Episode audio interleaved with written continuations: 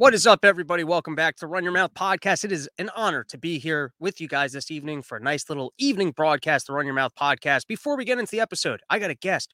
We're going to go even deeper on everybody's favorite topic. We're just calling to call him AJ. You know, like how Jesus Christ, they just started going JC, nice and condensed. So, you know, we're, we're not the, the name that shouldn't be spoken. It's like living in uh in the world of Harry Potter. You can't even speak the guy's name. You know, they might know that you're talking about. It. Next thing you know, your YouTube channels are being pulled, which, by the way, I'm letting you guys know that this episode is not going to be in full being streamed to YouTube, uh, mostly because they censor me. And I already have strikes on these channels, and it's really annoying. So when it gets to the point when I know that this is no longer safe for YouTube, I recommend going over to Twitter or that uh, you can pick this up tomorrow. Because uh, you know, even if you watch on YouTube, just d- d- d- subscribe to the channel. You know, do the do the things that I'm supposed to plug: the likes, the the five stars, comment on other people's comments, tell people that this is the Anti Defamation Podcast. Tell your friends. All right, you know, I was just trying to just plug a sponsor, and then I'm already ranting. My guest is just looking at me like I thought we were ready to start. So, uh, Sheath Underwear. It's the it's the summer, and I know how sw- hot and sweaty your balls are. This this is the number. This is the month where you got to show up and you got to upgrade your underwear stash. I know how much your balls stink. Your wife's been emailing me. Your girlfriend's been telling me, "Hey, can you plug uh, uh, the sheath underwear again? I haven't heard on the last two episodes, and my boyfriend his balls stink, and he needs to do something about it. And I can't, I, I, I can't bring up this conversation. It's a little bit much. You know, it's a newer relationship. I've let it go a little bit too long.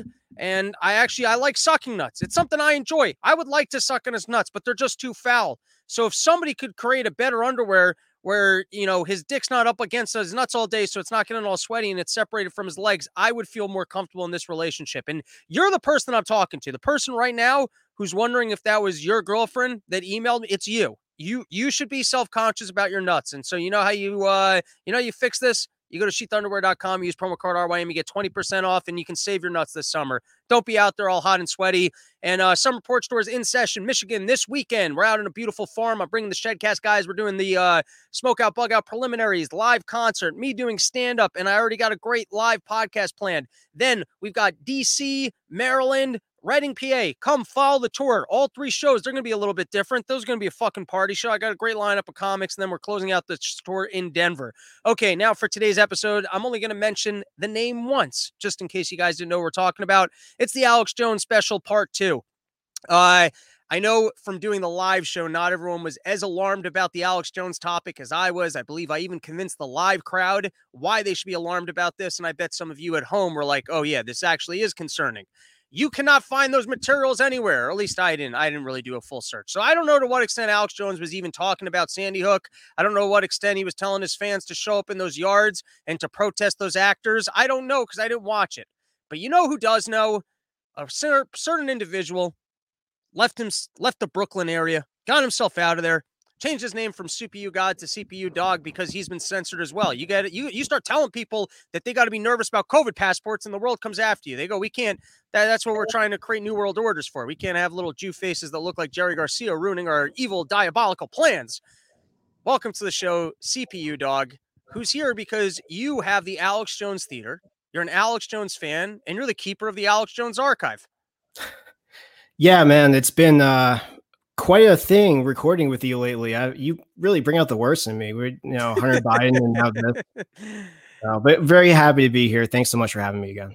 Absolutely. Why don't you tell people uh, about your life's work as being an Alex Jones archive uh, archivist, archivist, and your uh, and the Alex Jones Theater? Give it a plug. This is a real absolutely. endeavor. Yeah, absolutely. I will just switch right over to that. Oh, can you turn on my presentation? Absolutely. All right. So, uh, for those of you who are on the video and can see, this is the Alex Jones Theater. It is just this little website where I host private events at my space in uh, Bon Aqua, Tennessee. Um, you know, for me, Alex Jones isn't so much a person who I admire because of the content he makes or because of his aesthetic or how he behaves.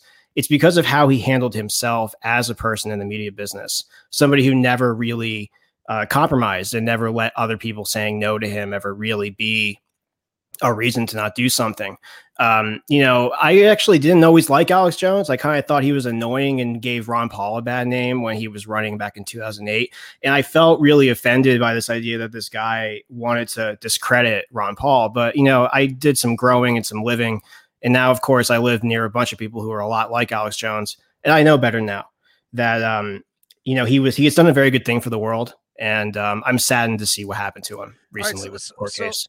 Let's start with that in defense sure. of Alex Jones because I, I, listen, I don't like or dislike Alex Jones. Like there's certain people, there's a lot of media out there. We've all consumed. It's just not something I consumed a lot of to be a fan or not a fan. That doesn't make him good or bad. You know what I mean? Sometimes people like think like you're giving a review. Like I'm not. I, I'm not giving an endorsement. I'm not saying I don't like him. I'm just saying there's people that grew up with him, listened to him all the time. He was not part of. I listened to Howard Stern, Opie, and Anthony as a kid. Like that. That was kind of my radar. It was the New York stuff. Um so, in defense of Alex Jones, people do like to say that for all the nonsense, there are some really big topics that this guy has gotten correct. So, yes. give us give us the top level defense of Alex Jones.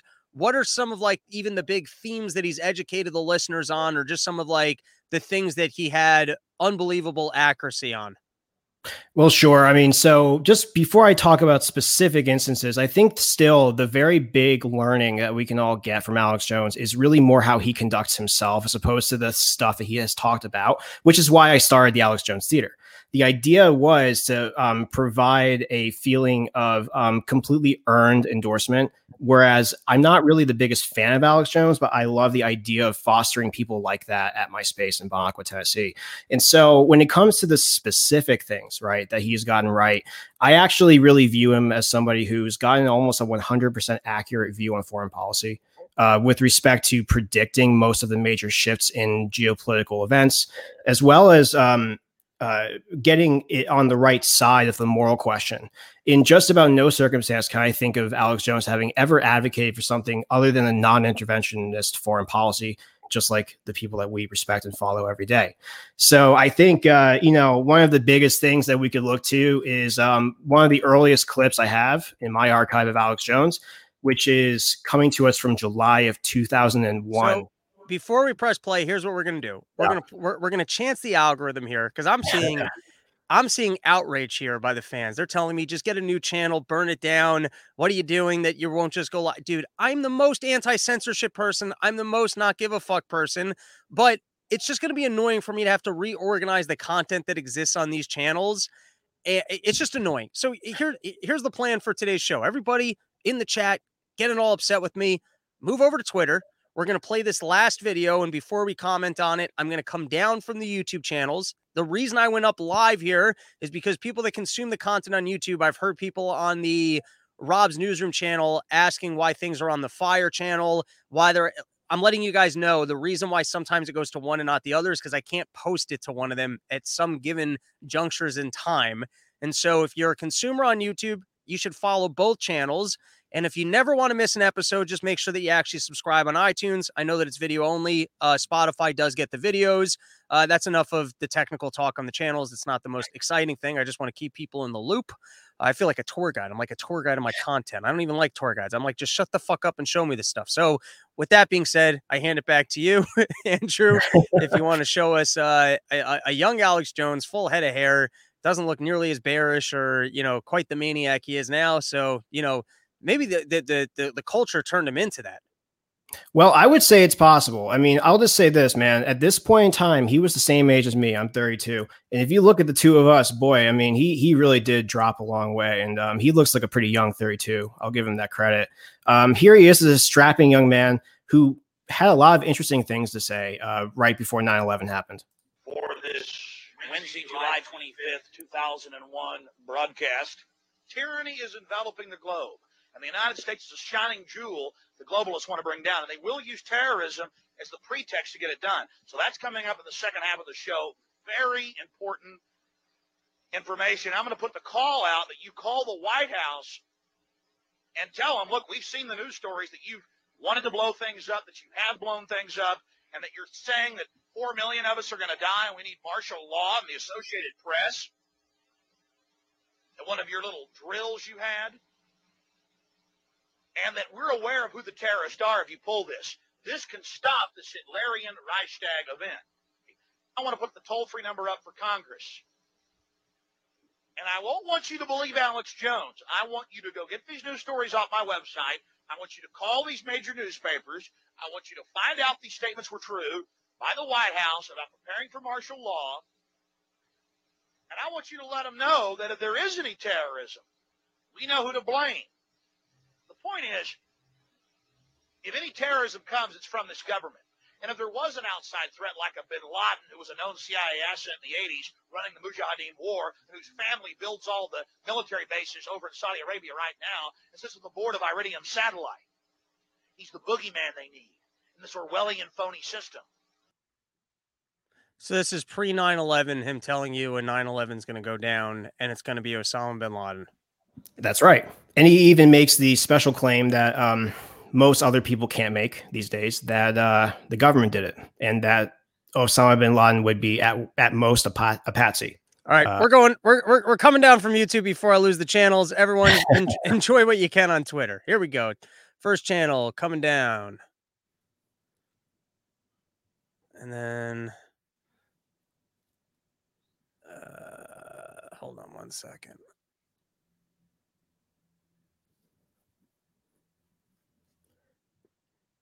It's amazing, you know. What if Alex Jones had to do all this when he was first getting started? All right. So, with that being said, I have never once gone into the the government caused 9/11 rabbit hole. Now, just take a step back. I can understand if you're in the deep state, like, you know, having an incident as terrible as 9 11 that will actually get the American public on the side of, hey, let's go to war. I, I get why that's like, you know, I get why they would want to do that. Uh, if in my head, I like to live with the illusion that they're not that evil, that like there's evil that exists, but that they wouldn't take things that far. Uh, in your opinion, I've never ventured back in the good old days of YouTube when there were hundreds of videos that 9 11 was an inside job, when you could just click on one thing uh, to learn about gold, and then the entire sidebar was talking about lizards in the Fed. Remember when the fucking YouTube was just an open platform and like everything on the sidebar would be like the demons who caused 9/11? you know what I mean? It was like just yeah. interesting shit. And sometimes you caught yourself like watching something for an hour and a half and be like, why what what why how did I end up here? So I'll hand it back to you. Do you believe that 9/11 was an inside job? I'm not sure if I could call it that. Um, you know, what I've determined after being staunchly in the side that says no, the official story is true. I, I do no longer believe that, and I think anybody who does venture out into that space there are appropriate places to look to get pretty well informed and scientifically verifiable analysis on some of the claims made. Um, I don't have a real opinion on who did what, but what I do know is the official story is not true. So, what, being what that the Bin Laden and terrorists got into planes and attack structures, like what do you, what what, yeah. what would you say you that so that's the official story, and what do you think is certifiably false about it? Um, the actors who did it uh, primarily, I think, would be the biggest thing to question. I think also the circumstantial evidence around some of uh, the sites of crashes and damage are pretty verifiably wrong. Also, you know, a lot like you, I'm from the area, um, and so when World Trade Center um, seven fell, I uh, knew right away that they had done that intentionally. They said that on the news, and I remember being very nearby and um, being told this, you know, as a kid when 9/11 did happen. Um, and a lot of people seem to not be of that view, or it just kind of got memory hold, but it absolutely was the case. And we were told this on the day of 9 11. Uh, that's another big, big contentious issue with uh, the 9 11 attacks. It's pretty clear that World Trade Center Tower 7 uh, was brought down, you know, and I think that's another important aspect to the fact that it's not necessarily that the um, Alex Jones version is more correct. It's just that the government's narrative is not correct. Uh, I'm, that, so I'm I'm a little bit confused. Let's just uh, let let's uh, qualify the point a little bit. Okay. So when the towers came down, are you saying that it wasn't because of the planes that hit them? That it was like basically the government was planning on taking down those towers that day, so they had explosives or other materials? Yeah, I don't know. I mean, honestly, I, I don't even really necessarily have an opinion on who did it, but um, the claims made by the government about who did it and about what caused towers to fall are pretty verifiable. No, uh, so let, us go with the, the the specifics though. So you sure. like so specifically, you don't think that they fell because of the planes that hit them? No, I think it's pretty clear that there was um, outside work that was done. They prepared the buildings ahead of time. Uh, you can clearly see the explosions coming out from the building. Uh, right, I think that's then, easy for anybody to see. What was that? That would be easy, I think, for just about anybody to see. All right. So if someone wanted to go fact check you on that, what would you where would you point them as going like, here's a good spot that has like a decent write up on that information? Boy, I mean, honestly, there's a uh, documentary that was recommended by Tim Dillon at some point. Um, it's like a seven-hour, super autistic uh, examination. now, the right. the other really good one is the Toronto hearings. If you look up uh, in 2011, the uh, Toronto University held a series of academics uh, to give speeches and talks and uh, brought in some world experts on these issues to sit on the panel. And the entire uh, four days worth of events and, and talks uh, are available for free online. I would strongly recommend that if you actually want to start this off on a good footing, investigate the Toronto hearings uh, for the 10th anniversary of 9 11. That'll right. give you the, the best starting point there. Toronto hearings and then uh, the official story just basically being that this was the Taliban, because that's almost a different thing. It could be that the uh, that the towers did collapse because they were hit by planes, but then you could have a like there's layers to it. Was it just yeah. Osama bin Laden? Was it Osama bin Laden in conjunction with other governments or uh, divisions of government? And then might that even have been with division or actors from even within our own government? Like those are kind of the levels. Yeah, I would say it's fair to say. The, you know, there's a composer of music out there named Karlheinz Stockhausen. He died uh, about 10 years ago. And Sounds he like was guy who killed Jews. Well, he he he really, he got canceled pretty hardcore back in 2007 for making um, the observation uh, that the person who did plan out 9/11 was something of a genius in the sense that he really understood the, or they understood exactly the right way to instill fear in people in a way that he, as a composer of opera, never could have dreamed of doing for his entire life. He said he was working on trying to get something like that out of people, but never could. And uh, the the people who did actually do 9/11 are super geniuses, and um, they're sick in the head. But I don't think it's Osama bin Laden. It's definitely not some some son of a rich oil uh, oligarch, you know, in Saudi Arabia that did that. Um, the, the other issue that oh, you that's interesting. At, Wait, I want to I want to digest that thought because that's an interesting thought. If you're a terrorist, and I guess you want to attack America, well, I guess what what what what's the goal there? Like, if you're just gonna do free killings, like what what I, I don't know. In your opinion, let's think out loud here. What do you what what's the goal? Well, I think a lot of the most effective terrorism has been on local grounds. You know, it's usually fighting off a foreign invader. That's why there was so much of it that happened in Iraq and in Libya right. and all that. So, um, you know, when, when you see events like this happen locally within your own borders, um, you know, you do have to start wondering if it was actually you know a local or maybe even just like a connected to the west kind of individual right. or organization that did this so I would say, and uh, this is uh, not an endorsement of terrorism. I want to be clear that as I try and rationalize what they're looking to accomplish, I'm not saying that this is good. Uh, but you could look at war as basically being a game of who can inflict more pain on the other till somebody submits. And uh, we create kind of rules for this, right? And so the rules are hey, you're not going to bomb our hospitals. If you capture our prisoners, you're not going to torture them. Right. But we kind of create the rules around uh, the acceptable variations of imposing pain on another group of people. Now, if you're the underdog, sometimes, well, the, the rules almost make the game not fair because they're, you know, to the advantage of the more sophisticated player. Uh, the example maybe even being when the U.S. fought, uh, you know, in the Revolutionary War, and the British are lining up, and we're like, "Hey, that's fucking stupid. Like, we're not gonna do that. We're gonna just shoot you from behind rocks." And they're like, "Well, I thought we're supposed to line up, right?" So right.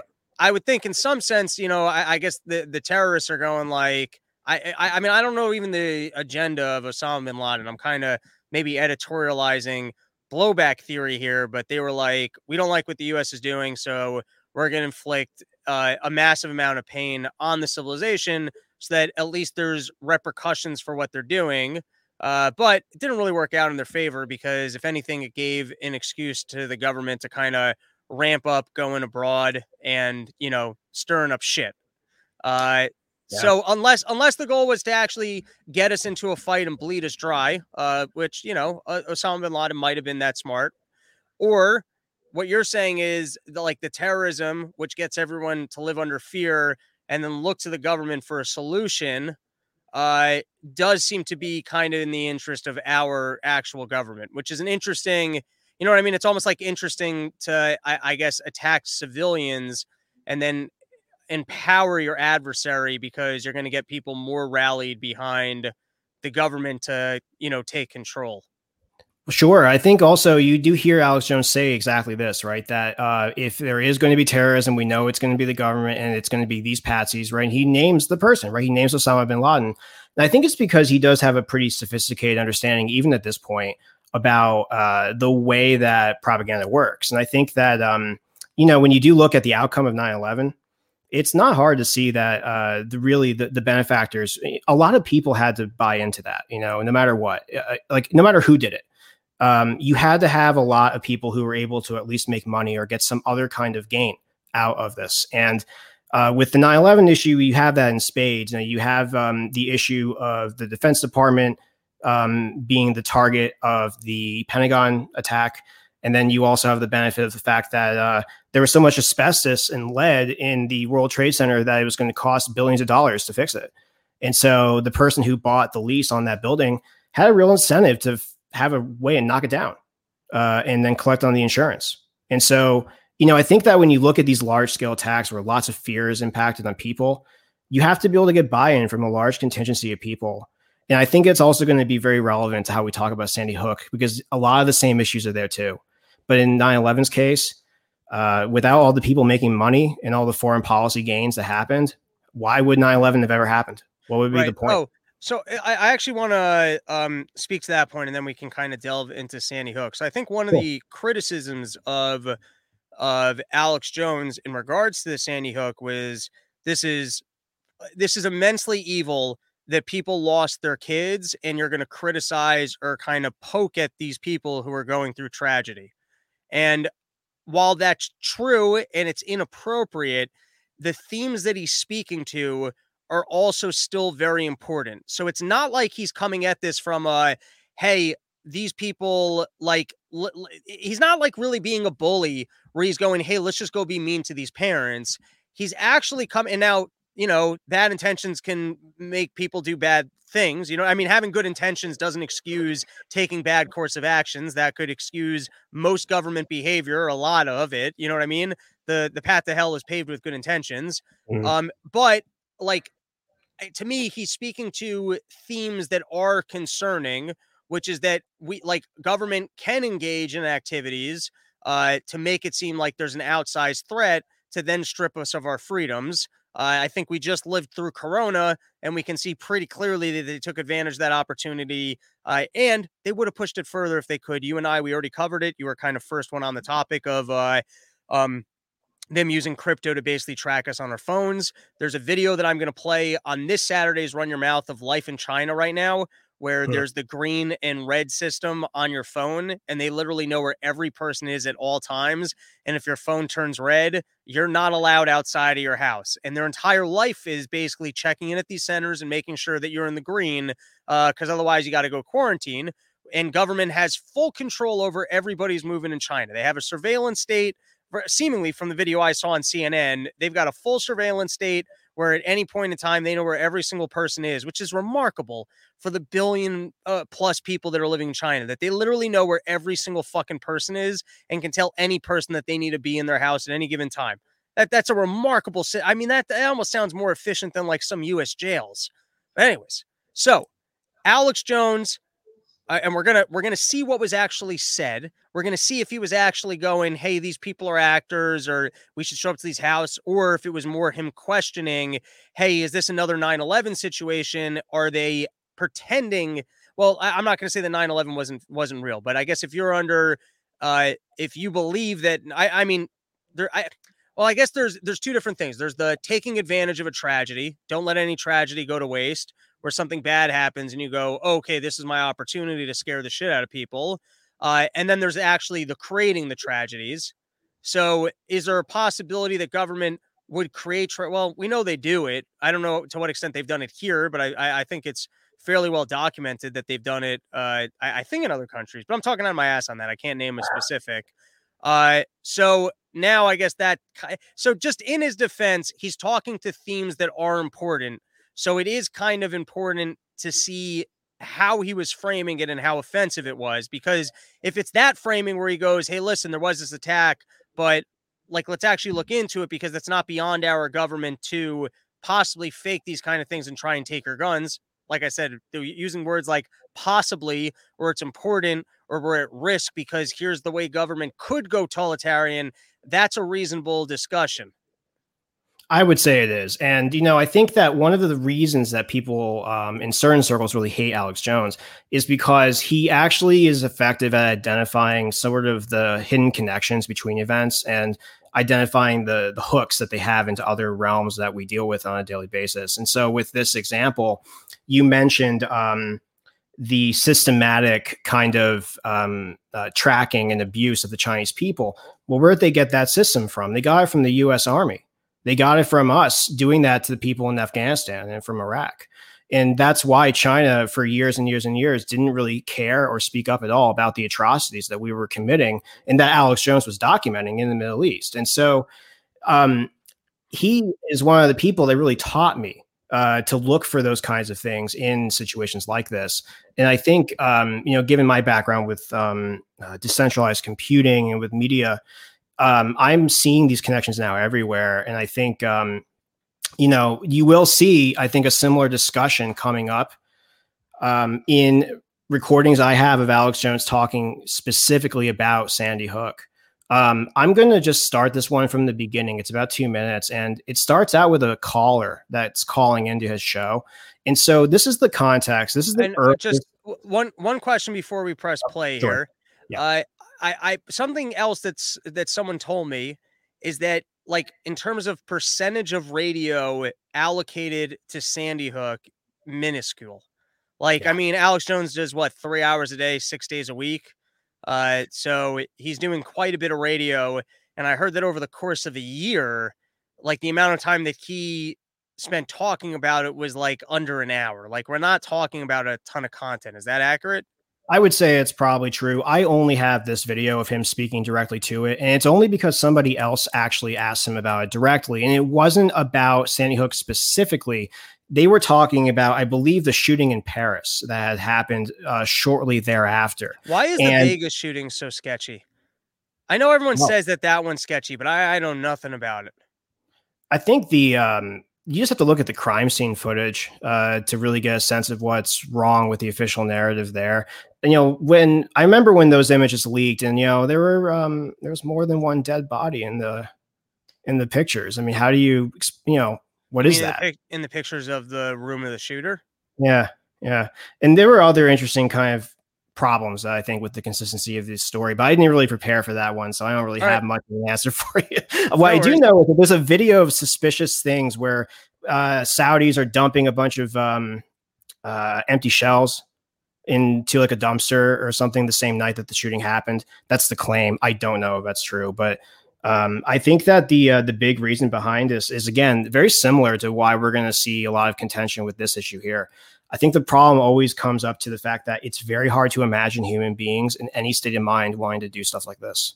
All and right. I, uh, that's an important way to look at this problem. Now, the issue with the Paris shooting, which is what they're talking about on this call, uh, is that there was sort of this concern that this also was somehow faked, and they used um, Sandy Hook as the example um, Alex Jones, up to this point, though, has not actually come out and spoken to the public about his position. And I'll go into why his position um, migrates over time. But I, let me. I, I just sure. want to ask are we sure about so, like, Sandy Hook happened? He said nothing. Like, I, I don't follow the show. So, but as far as you know, he really did not cover it in any capacity until this phone call, or is that just kind of a guess? No, no. So um, he did cover it when it happened. Uh, I was not watching him at this point. This is coming from my archive of content I've uh, acquired from after the fact. The um, contention he has, I believe, at the very beginning is that uh, it was real, that kids did die, that you know someone was shot. You'll see there's um, a start of his migration away from that perspective in this video clip. And as far as I know, this is the first time he's addressed Sandy Hook after the initial spree of um, episodes he did related to it. And so this is like a bit of a a gap, and um, you're going to see him now readdress the subject about three months after it happened. So I'll uh, I'll play it, and you can see what you think. Quick, quick little comment. One was that the video footage that appeared to be, you know, kind of fake or whatever, with the cop being missed by the gun. Um, supposedly that was taken with a cell phone camera, and I think that's kind of odd because if, if I was witnessing something like that, I don't think uh, grabbing my uh, phone to shoot video would be my first priority. I think it would probably be maybe making a call to you know get some backup because clearly the cops uh, in the area are all being shot. So I thought that that was a little sketchy. But what I was what I was curious about is this. Now this may or may not be the case with this Paris thing. But you know how after Sandy Hook, it's like every other person seems to think everything's a total hoax, and I know that's not what you think. But what I'm curious about is, do you think that there's a new level of sophistication with a lot of these false flags, where they plant a couple of pieces of, you know, flimsy evidence that get everybody talking and steer them in the wrong direction? Um, so, like, to make it to make yeah when you're trying to i mean decipher cloak and dagger dirty tricks it, it's pretty hard to do it's just that when you then you learn that they were funded by western funding the, then you learn that it was the same Amarillo Lockheed connection underwear bomber. Then those are big red flags that they were patsy provocateurs. The classic MO has been followed. And then, yeah, it kind of becomes a red herring, you know, to say the whole thing was staged because they have staged events before. But then you learn the school had been closed and reopened, and you got video of the kids going in circles in and out of the building, and they don't call the rescue choppers for two hours, and then they tear the building down and seal it, and they, they get caught using blue screens, and uh, a, a email by Bloomberg comes out in the lawsuit where he's telling his people, get ready in the next 24 hours to capitalize on a shooting. Uh, yeah, so Sandy Hook is a synthetic, completely fake with actors, in my view, manufactured. I couldn't believe it at first. I knew they had actors there clearly, but I thought they killed some real kids. And it just shows how bold they are that they clearly used actors. I mean, they even ended up using photos of kids killed in mass shootings here in a fake mass shooting in Turkey. So, yeah, uh, or, or, or Pakistan. The sky is now the limit. I appreciate your call. All right, so I just I want to comment on that because I mean this one's pretty bold. So the the listener's actually asking him, do you think that they f- put fake evidence in after the fact just to get people like you thinking the incident was fake? And Alex Jones actually says, no, after a secondary review of it, I do think that this incident was 100% fake. And then and then the, the, the last statement there's I mean particularly bold where the sky's the limit on how how far they will go. So this would seem to me he did come out and I mean he's labeled like that. That's bold. That's not like saying there's a possibility of it being fake. That seems to me like he's saying I, I I've done my homework and I'm coming out and labeling this one as fake. Yeah, he actually says I couldn't believe it right at first, and that it even uh, surprised him that this is the conclusion that he now has come to. And I think that's important as far as details go because um, what he's done is indicated that he's had an evolution in thinking. And I think that actually is important context that wasn't addressed at all during the court case.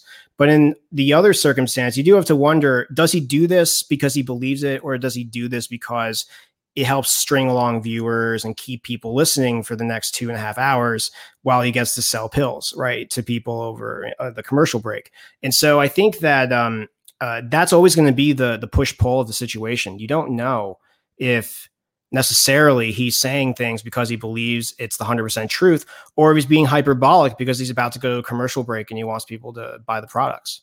Which by the way the, the, the idea that we have a free country you can't have a conspiracy guy. Like i i mean right. it, it, that kind of comes with the territory. I will say when it came to the i think it was the florida parkland shooting um the next day, I, I don't, I'm not saying that that incident didn't happen. I want to make that clear. I'm not saying the incident happened. Do I think the government went ahead and did the incident? No, I'm not saying that.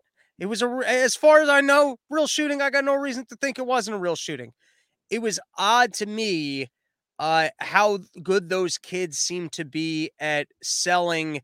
Like I would have thought, even myself, who I think I now kind of have a knack for performance radio and otherwise, uh, even with a level of coaching, I don't think at their age, immediately following a trauma, I could have been as composed in terms of using the proper buzzwords of why my fellow kid like that my fellow students need to feel safe and how bad the incident is and how everyone failed us. It's like it did feel a little bit like and by the way it could be that groups come in sit down with the kids and go we have an opportunity here to prevent this from other people and we'd like to give you a little bit of coaching like which is not that malicious per se you know for an activist group that's against guns because they think it's putting they might be wrong but i'm just saying if you're if you're an activist against school shootings and you think guns are the problem so i disagree with you but that doesn't that doesn't mean that you're like acting necessarily immorally and then for those people to step in even with scripts and try and coach the kids because they go hey we've got an opportunity to move our agenda here that's not like evil or but i'm just saying that it was odd to me instantly i remember i i, I made a comment to someone uh, a friend of mine like there's something just weird about how sharp these kids see like they just seem like politician clones from a young age. Like it's almost odd that you had this incident and then you got these kids that are uh perfect storytellers of it handpicked ready like how do you find the three most well-spoken kids right away now i'm not saying the incident didn't happen i'm just saying that in that one i just there was something a little odd about it well, you know, it's funny because that's also the contention that Alex Jones eventually has as well about Sandy Hook. And um, I think that the commonalities where you indicate, you know, a surprising uh, degree of confidence on the mic, on the camera, right after, you know, their kid died, right? Supposedly, right? That that is shocking. And I think when a person today sees that evidence, it does ask. Uh, it, it begs the question, you know, like What's why was that evidence? possible? What's the Bloomberg yeah. evidence? You know, that appears to have been completely memory hold. I looked for that thing for a long time and I have pretty good um, archives of Bloomberg's contents. I saw nothing like that from that year. Right. I'm still looking for it. There's um there's a writer that I like. Uh, I'll plug him. I like this guy a lot. His name is William Engdahl. He wrote this book called um, Myth, Lies, and Oil Wars. Yep. Now, the more out there claim of that book, I haven't seen anyone else get into this, but he claims Oil is not a finite resources. They lie to us when they say that it's from dinosaurs. It's actually a geological function because of like the temperatures at the core of the earth and that hmm. there's been sealed off oil wells that they've come back to and then there was more oil at a later juncture in time. Uh, and basically we have uh, I, I guess close to infinite oil available to us and they're just pretending like it's a finite resource. Now, that's the wild claim of the book the rest of the book, he kind of starts talking about Henry Kissinger, realpolitik, uh, um, eh, the the American like deep war machine, and like I, I remember reading it and just being like, all right, well that part's just weird, but then like the other part of it, which sounded just as out there, the idea of Kissinger and everything that guy did war related seemed just as nefarious. Like you literally wrote a Hollywood right. villain in a movie. I didn't believe it. And then all of a sudden, like you just Google realpolitik, you're like, well, that's not hidden. You start like you know what I mean. You're like I, like it kind of gave me. And then by the way, I found this guy William Engdahl because I wrote a paper in college about like the fall of GM. I, I, was not a cool kid. I mean, actually no, I was a cool kid. I smoked weed all day, didn't really show up, and mostly drank. I was fucking awesome back then. I wasn't I wasn't chewy or nervous. I fucking loved everything. I was and out. You were also reading finance books. That's that's pretty interesting. Well, yeah. occasionally I would take some Adderall before a final type thing. But I remember I found this essay after the fall. Like I had already done my fucking homework. I dug in on this one and I found this article, three pages and like just he just had the math done and everything worked out to a T about GM going under. And then I looked at the date and it was from three years before GM had gone under. And I was like, oh, this guy's smart and he knows his shit. Right. I right. read, I go to check his blog every single um, Saturday. He doesn't put out an article every single Saturday. Uh, and I will not take what he's saying as fact, but whatever's going on in the world, he always has the most interesting story and sometimes it gives me breadcrumbs to go search for elsewhere to see if I can validate it. So, for example, in uh, my end of year misinformation spectaculars, uh, which are both excellent. If you haven't seen them, I, I, really recommend giving those a watch. I go back every once in a while and I was like, oh, you know what? I'm actually not terrible at comedy. Uh, so I did two of them. Uh, and the first one, um, I did a piece on uh, the scientist I think Daszork, Peter Daszork, or something like that. But there was a scientist out in England who created the first COVID models that we shut down everything based on his models. Uh, literally, like when it came the when they were preaching the death models, it came from this guy. Now, what was funny about this guy, and I promise you, it's not going to be funny now. You can go watch this piece. I promise you, it's funny and it's accurate. Uh, he had the bad models in England for uh for uh, uh, mad cow disease if you remember when we were panicked about that. He had the bad models for uh foot and mouth disease. This hmm. guy's repeatedly had bad health care models that over predicted death that they made like bad economic decisions based on. And even though he had a track record of being 0 for 3 that was the model that we worked with when we panicked and said oh my god there's going to be 2 million deaths or whatever the number was in the united states Right. Uh, he also broke the his own quarantine rule to have an affair. That's who the guy was. So the first place that I'd read about this was from from Engdahl, and I was like, all right, this sounds really out there. So I, I wasn't going to go off of it just from him, but then like I researched it and it was pretty widely reported. Uh, at least I, am going to say the next place I definitely think I val- validated from was Daily Mail. Uh, and then uh, whatever homework I did, I was like, this is enough to work off of. I remember not reading William Engdahl for about four years because I once went to his website and he had a piece on Sandy Hook being faked. Uh, and then I can't refine that piece. I've, I've, been trying to find it. Anyone listening, robsnewsroom at gmail.com. Maybe you're better at internet archiving than I am. That one was just, at first, I wasn't following politics in the same capacity. And at the time, that one was just too out there. I just bring that up because it seems like, I guess, some of the smarter people in the conspiracy space seem to have gotten that story like wrong, uh, which almost makes me think maybe they were working off some bad intel. Like maybe the CIA or someone else actually managed to do them dirty and right. like, you know, whatever their normal sources are, maybe became corrupt. I think that uh, you'll recall, I might, you might recall that I, I gave a similar claim um, after the January 6th incident that uh, the CIA had used Parler as a honeypot to basically coerce or trick people into committing the so called crimes. I mean, I thought it was hilarious, but some people think it was a crime that uh, you know January 6th became. And um, you know, I think that they've probably been up to that game for quite a while. I remember reading uh, Timothy Leary's biography, and he even admitted um, back in the 80s, right before he died, that he had been the unwitting patsy for uh, CIA and for MK Ultra people, and he knew the person that had done this to him, and basically had sort of encouraged him to go in certain directions with his work and with his um, social life and all that stuff. And it led to certain outcomes that, you know, upon looking back at it from hindsight, you look, you see, oh, uh, this really benefited a certain party. Why? Uh, why he felt like he was acting on his free will. Why do you think the CIA pushed uh, acid? You think like they just wanted to, like they were pr- like they were anti the more Christian conservative society prior to like the hippie revolution.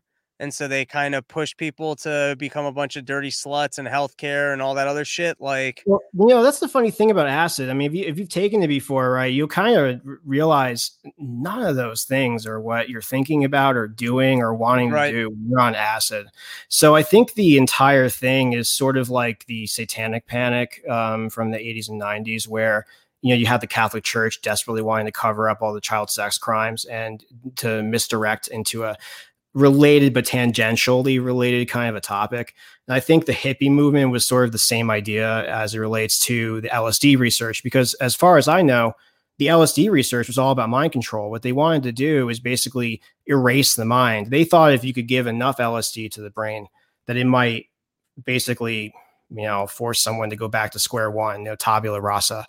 And I think um, it doesn't do that at any amount, although it can definitely mess you up at certain high doses. Um, it's usually not permanent damage. And uh, so, but in your yeah. opinion, so I, I, don't know, what was Timothy Leary's?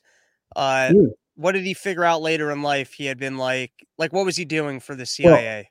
Well, right. Well, see, that's the thing. When he was um, brought into the MK Ultra experiments, he did not understand as um, a psychology academic that he was about to you know, discover something that really changed his life and, and had uh, completely different perspectives now than he used to have. That was not what he expected, but that's what he ended up getting from the MK Ultra program. And so it's hard to know if that was, um, you know, a forced uh, thing or if he knew that was going to be the outcome. But the facts remain that he was simply a participant in MK Ultra, and I don't believe was a witting and understanding participant in the sense that he was going to discover this uh, very interesting psychedelic drug. um, and then advocate for its use everywhere. I, I think he did that of his own volition, thinking that he had really experienced something significant. And um, that's important. All right. Any other uh, Sandy Hook, Alex Jones clip lined up for us, So that was kind of the the golden goose? Well, that was definitely the one that I would say starts it all. Um, at first, he covers it a lot like all the um, other folks in his world were covering it in the sense that he was very concerned about the gun control issue and thinking it was going to be sort of a uh, an opportunity to, to get new legislation passed. And honestly, I don't really think it was that successful um, compared with, say, the Vegas shooting, which Trump well, immediately banned. The, the Sandy Hook later, and by later, I mean it was this year. Mm um, potentially has become very successful because they won a lawsuit against, I believe it was Remington, yes. for marketing um, for marketing the gun inappropriately.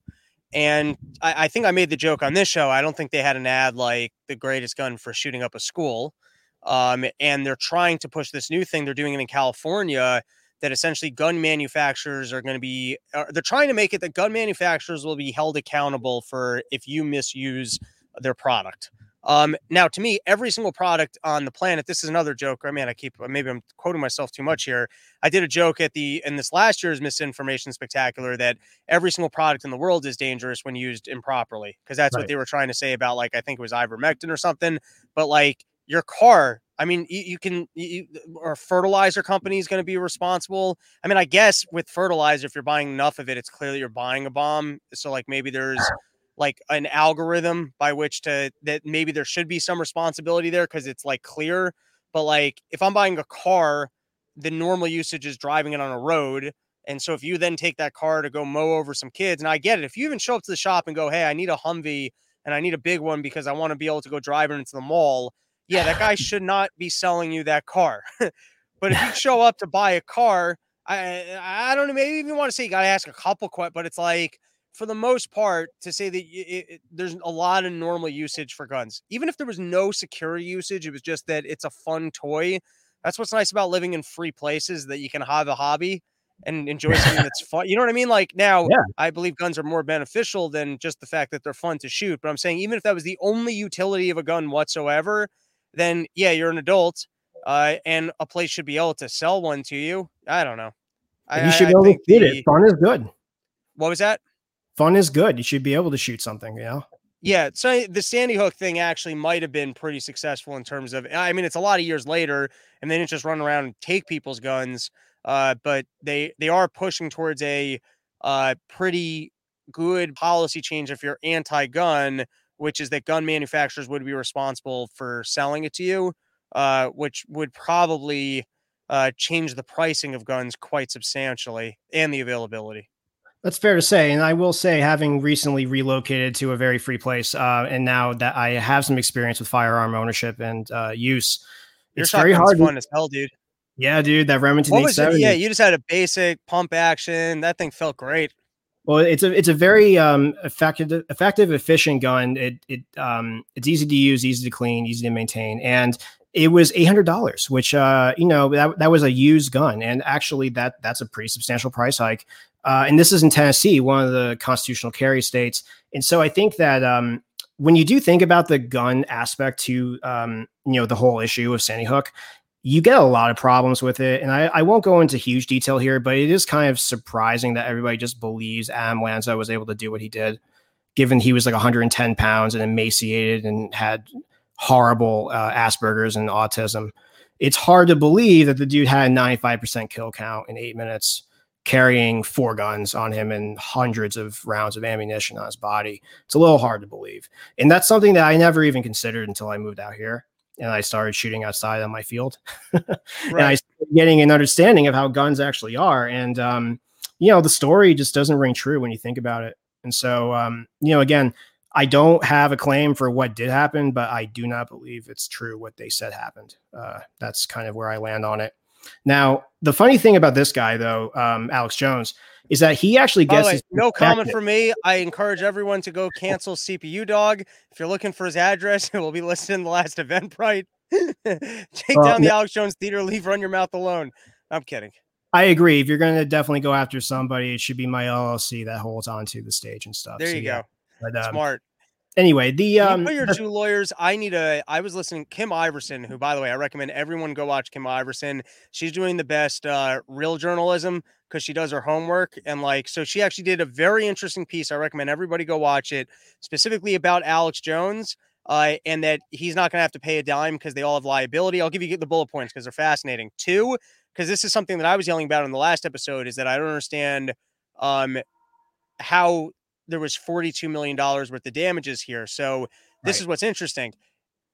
There's economic damages and then punitive damages. In Texas, your punitive damages and that can't be more than like some multiple. I think it's double your economic damages. So if they were to prove even that they had economic damages of like seven hundred fifty thousand dollars, which means that basically they didn't at their wage rates, what they didn't work for five years because of the um Oh yeah, there you go. Because of what happened uh, uh, to their kids. Let's say they each took out three years of work, and so you can prove seven hundred fifty thousand economic damages. Then like the max that you get is like basically one point five million dollars for the punitive damages. So the punitive damages are kind of like an upward marker of like the max that could be given. That's probably not going to be paid. And then yeah. apparently people have liability insurance for saying dumb shit. So I've recently learned, even though I make practically not a ton of money doing this, but I do hope that it will be my full time career. Uh, I, I, do think I got to look into these LLCs and whatever insurance uh, exists on these because uh, apparently that exists in the world. Anti woke insurance. I love it. Well, yeah, I guess that you know what you want to start that insurance company, the anti woke insurance company, and if you get sued, that's not a bad idea. We're strangeinsuranceproducts.com. We just need an actuary. You look like an actuary. Uh, uh, I must have someone in my family, but not me. Yeah. um, well, so I just thought that was interesting because that is exactly the article I pulled up for this call. Was that uh, right? You know, he was absolutely not going to end up paying forty-five million, but of course, the news media loved to put that in the headline because that's the thing. You know how much money got made over the course of this coverage by the news media of the Jones. Well, that's that's the most evil part of it is that right. they're all the money by repurposing and going, hey, this is offensive. And they're the ones putting in front of the family's face. And so they're doing the exact like, sure, Alex Jones might lie so that he can sell more pills, but you're playing the exact same game where you're now going, oh, look at the horrible thing he said, so you also can sell. But and yours more pills. Yeah, yours is uh yours is that vaccine shit. All right, I'm yeah. talking too much. Let's watch the uh the Wolfgang well, so, yeah, I'll explain a bit before we go into that video. There's two people that are very interesting here um, as it relates to the Alex Jones issue and Sandy Hook. There's actually two people I would say are largely responsible for uh, the information that's out there about the alternative uh, explanations for Sandy Hook. The first one is named Sofia Smallstorm. Very cool name. Not much is known about her, but she did used to have quite a bit of stuff online uh, that you could go read, um, including, of course, listed down here, chemtrails. Um, she's big in that space. You'll find a lot of the Sandy Hook conspiracy theory folks are very much involved in other aspects, especially chemtrails and anti-vax movement. Um, the other fella is named Wolfgang Halbig, who actually is somewhat more credible, I would say, because he's got a long career and background in. Uh, he was a troop, a state trooper in Florida. He was a school principal. He ran like a school safety and cleanliness uh, consultancy firm. And this is a documentary that he put out, and it features here an interview he does on InfoWars. Um, and check out what they threaten him with. I mean, you and I would never be talking if they didn't send those two homicide investigators. And I'm going to tell you what, they threatened me. They said if I don't stop asking questions about Sandy Hook, they're going to, the Connecticut State Police were coming to my home and they're going to arrest me. Then I had two deputy sheriffs come to my house telling me that the Newtown police chief wants to know when I'm coming to Newtown. And then they ask if I own any handguns. I said, it's none of y'all's business. My wife, my, my grown sons have been threatened. They've contacted their school superintendents, board members. They've contacted community leaders and trying to get my sons and my wife fired from their job. I got a demand letter. It's called extortion or blackmail. If I didn't get rid of my website by end of August, if I did not get off of Facebook, if I did not get off of Twitter, they have directed me, this group of people have directed me to take it down.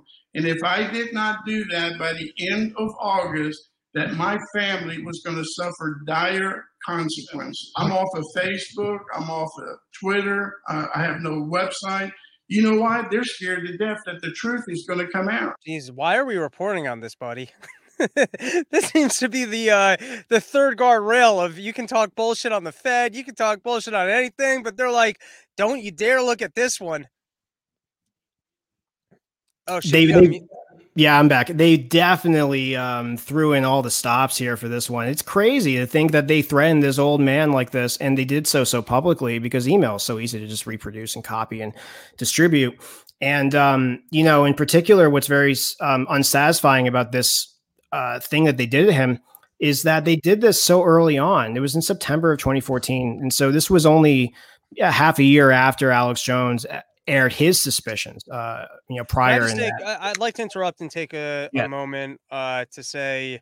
Uh, I feel for the victims of the Sandy Hook shooting, and that I'm happy that you were awarded all this money, and that uh, you you finally feel like you can put to rest this issue.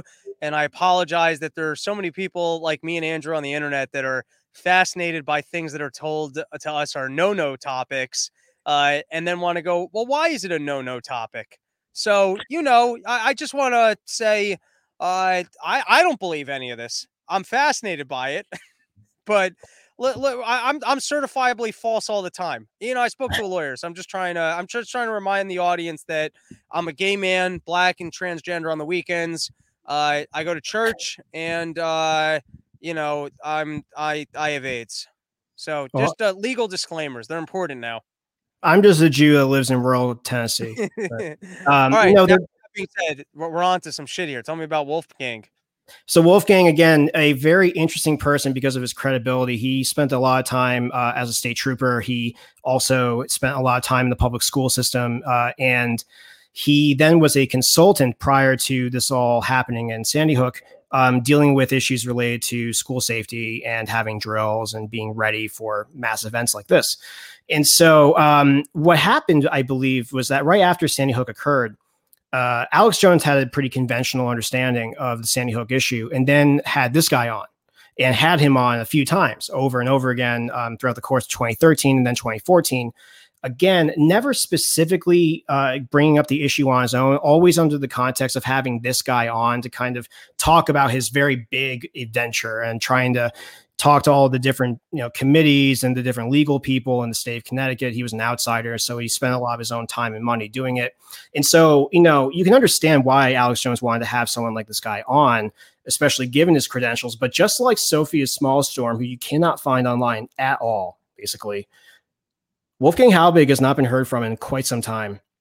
After all this occurred, he came up a couple more times, um, maybe in 2016 and now, if you look up his name, it's just a bunch of pictures of like him in front of Nazi flags and stuff. Like his reputation has been completely tarnished. And I don't know if you could tell from hearing this video, the dude is not that, uh, I don't think malicious or mischievous. Even if he's completely wrong, he does I seem motivated by the right thing.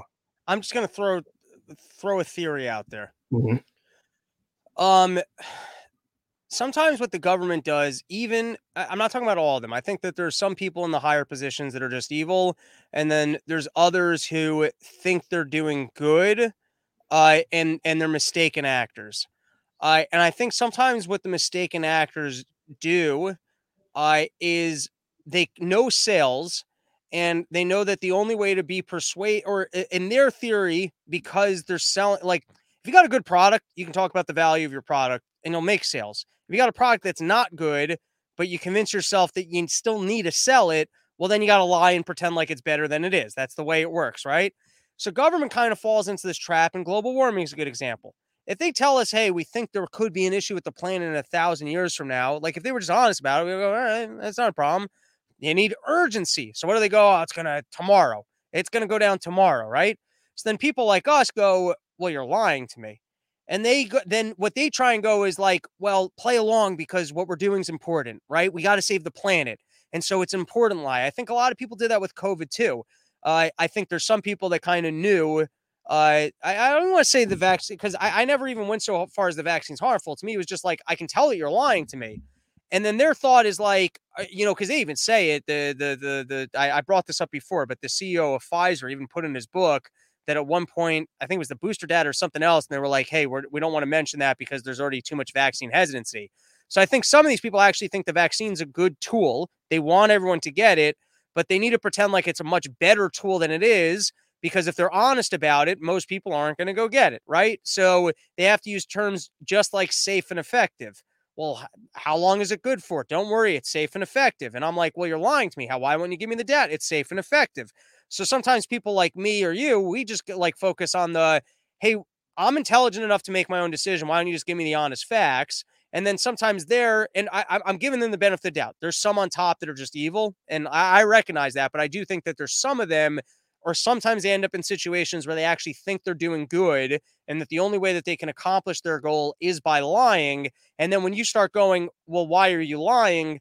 They kind of ignore you because they think good is on their side. So I'm just going to say something that maybe is a possibility in the Sandy Hook thing. Maybe it's possible that the events took place, but for some reason they they tried to see make it more scandalous or otherwise so that they could further push gun control. You know what I mean? Maybe I'm just like kind of trying to make an everyone meets in the middle compromise here. But they're probably, or maybe the cops just fucked up in some like in some capacity, and they don't want people digging in too much. Uh, but so there's a possibility that the event really did happen, and then they do try they were trying to lie about it for some reason or another and then when you get ultra focused on the hey i can tell that you're lying here that doesn't mean that the event didn't happen like there might have been another reason right. why they had something to lie about and then they still really don't want you uncovering like they don't because it, once they get in trouble for lying right then everyone goes oh well they were lying maybe they were lying about the whole thing and like they know how dangerous that is so it's like once you, you, i'm rambling here but i think you get what i'm saying I do actually, and I think you know you're a Connecticutian, right? A Connecticutter, whatever the term is for. And I also used to be, and uh, we might also both know the history of Newtown and especially Sandy Hook as being a major place for mob activity. Oh, there was a know this. No, oh, a very popular, um, or not, I'm sorry, not popular, very scandalous um, mob shooting occurred in the 70s. Uh, another uh, so called mass shooting occurred right downtown in Sandy Hook in the 70s during the time where uh, Whitey Bulger was basically fighting with the main mob family in Connecticut for power. And so, as you might know, Whitey Bulger has very confirmed connections to the CIA. And so there is a very significant underbelly that exists amid all of this uh, Sandy Hook stuff which is that it has a history of extreme violence, uh, a lot of biker gang violence in the 60s and 70s. It was a traumatic place to live for quite a while until uh, that all changed very suddenly one day. And, um, you know, one guy did point out that Sandy Hook or Newtown rather received something in the order of like $50 million or maybe 100 million from the, the federal government in funding for grants and all this stuff. And so it's not like all this did not happen to give some sort of really big benefits to certain people. And also, I think uh, definitely erased a lot of the prior history of that area of Connecticut, which I think um, being connected to the Bridgeport, you know, metro area, the archdiocese uh, of Bridgeport is very sketchy. Um, you start to see that there's a lot of things crawling around that are are questionable and and and you know you might not want to know about those things in their mind you'd rather know about the kids that died you know because it just makes them look like a victim as opposed to being horribly corrupt or, or mismanaged. Or, yeah, or on the same note, it's like I guess if the police department has corruption in it, you don't want people kind of even poking around to go, "Hey, I think they lied about this other thing," because there might be other corruption that they end up uh, unearthing. Which is why the FBI arrested the chief of police of Newtown um, a couple years after Sandy Hook, who was in, in, involved in like a huge um, trafficking ring for steroids and prescription pills. Uh, oh, and he was he was brought down, and there were a lot of other people involved in the metro area uh, in Bridgeport and Norwalk and Danbury. It was all to support big bodybuilders. that was the real scheme. It was all so that the the baseball players could get their steroids. Well, one of the places they mentioned that was a major selling point was this gym in Fairfield, Connecticut, and that's where I um I grew up. And so not at that gym, I saw, Sorry. No, I'm just I'm just being for no reason. well, I, I, was never at yeah. the gym because I, I, saw the gym from the outside and I looked at it and I was like, this gym, no one's using this gym. Why is it here? It's always open, but there's no one ever there. And I always had this weird feeling about this gym in Fairfield, Connecticut. And then I learned, it- yeah, it was the place where all these uh, pills were being sold illicitly by the Newtown police. Uh, all right. Do we have any other videos to uh to review on the topic? You know, I think that's all we've got. Unfortunately, this was a tough one to um, find in my archives, but I did pull up those things. I ran a lot of speech to text analysis, and Well, those mean, were the two videos that really stood out. well, with that being said, you're the guy who's got the archive, and if you were searching through it and there's not a lot of this, then uh, I think that speaks to the fact that that it wasn't, I guess, that big of a topic or that big of a focus point. Oh, compared to the media that blew it up and put it in all the headlines for years and years, absolutely not. Much more small fry than what the media blew it up into. All right. Well, hey man, we covered the hell out of this. We uh we went down some interesting avenues. It's always a pleasure. Likewise, Uh, man, we're still alive. Love it. well, you know, I've been on full screen the whole time, so for all I know, my Twitter channel doesn't exist anymore. Uh, but uh, just remind, I'm a gay black man, so you know, I'm I'm I'm in the protected class. Jewish too, and trans on the weekends. Lover of all, anti defamation. Uh, all right, you want to plug anything else before uh before we call it? Well, I just did host you at the Bon Aqua Computer Club here in Bon Aqua, Tennessee. If you are in the Tennessee area, please do check us out. We have events here regularly, and they're always relevant to things like this. And so uh, it's a good time to be had by all, and we get very drunk. So Hell yeah. And once again, some report stores in session. Uh, yours was particularly fun. You built this really nice stage. You had that great sound system. Uh, it was cool being out there under the stars. Uh, this weekend, we're going to be at another beautiful farm out in Michigan. I wish I remember the na- area off the top, but if you live in the state and you don't get in your fucking car and drive, you know, come on, come fucking party. It's going to be Go a party. burner. Bringing the Shedcast boys on this one. It's going to be Shedcast boys doing a full rap concert followed by me doing stand up, and then followed by a live podcast. Uh, and then next weekend, uh, I've got um, Maryland, DC, Reading, PA, and then closing out the porch tour in Denver by Forest Mommy for the Smokeout Bug Out, and uh, for me doing some stand up. Uh, Andrew, always a pleasure. Looking forward to next year in Tennessee. thanks for having me, man. Hell yeah. Later, dude.